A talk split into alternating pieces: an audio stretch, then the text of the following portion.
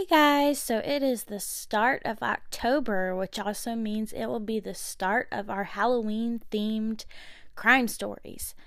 So, uh, Yun Jung Song was better known to her friends as Cindy Song.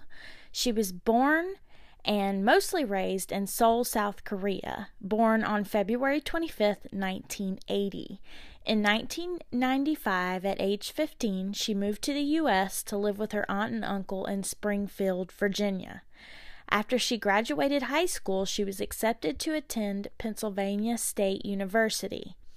On Halloween night 2001, Cindy, now a 21 year old senior at, at Penn State, went to a costume party at Players Nightclub with two of her close friends, Stacy Pake and Lisa Kim.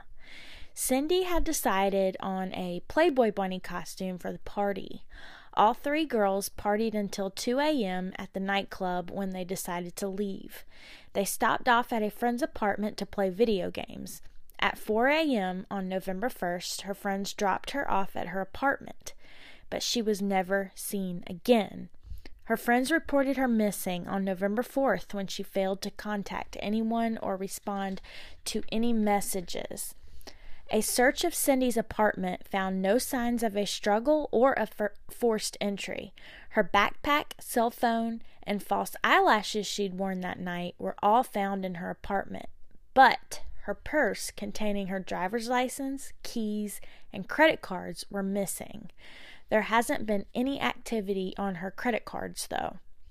Cindy's phone was turned off, and she didn't place any calls from her apartment after returning home that night.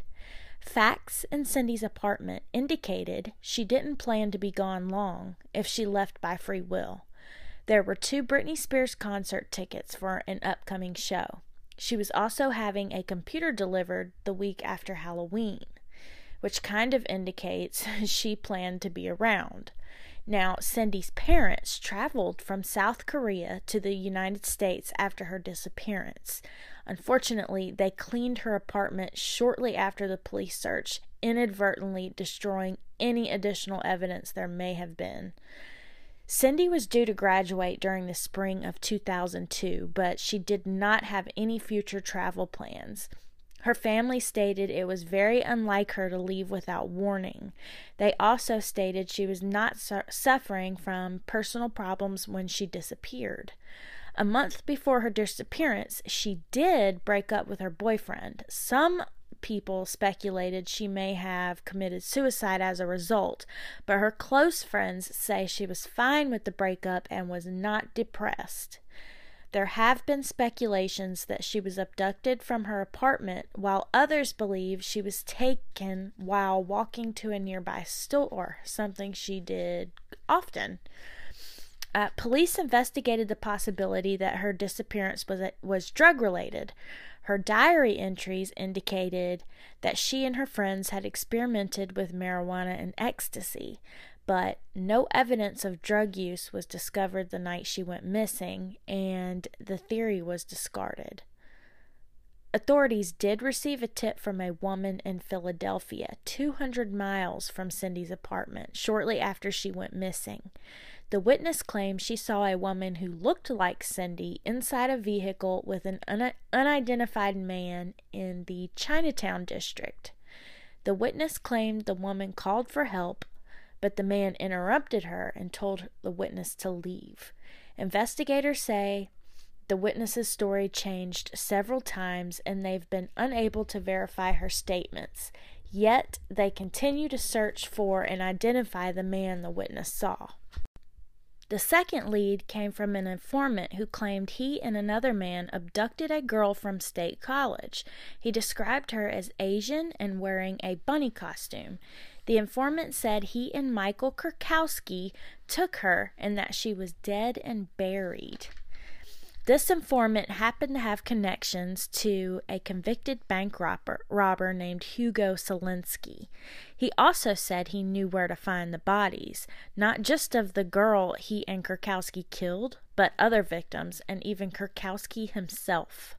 Police took him to a property owned by his friend Hugo Selenski, the bank robber, and he pointed out an area for them to dig.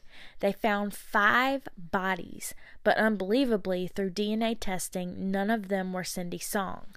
But interesting, interestingly, one of the bodies did prove to be Michael Kerkowski, the informant's accomplice in the abduction. Though this informant claimed he was involved with the kidnapping, he said Kerkowski had killed her. He even claimed Kerkowski kept the bunny ears she was wearing as a souvenir. He then said Hugo Selenski killed Kerkowski. Since investigators did not find Cindy, they questioned the informant more. He claimed there were other places throughout the property that Hugo Selenski used to bury more victims. Police ended up charging Selenski with killing two drug dealers found on the property, but he was acquitted.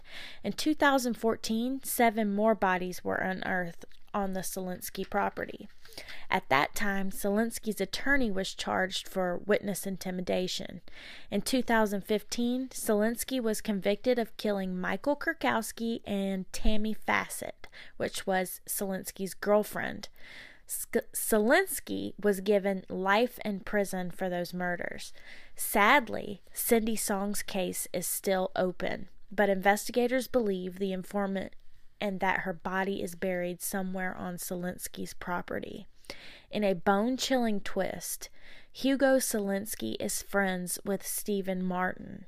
If you don't know, Martin is a suspect in two murders himself of Felicia Thomas and Jennifer Barzilowski. If you have any new information regarding the disappearance of Cindy Song, please call the Ferguson Township Police Department at 1 800 479 0050. Again, that's 1 800 479 0050. And as always, thank you so much for listening.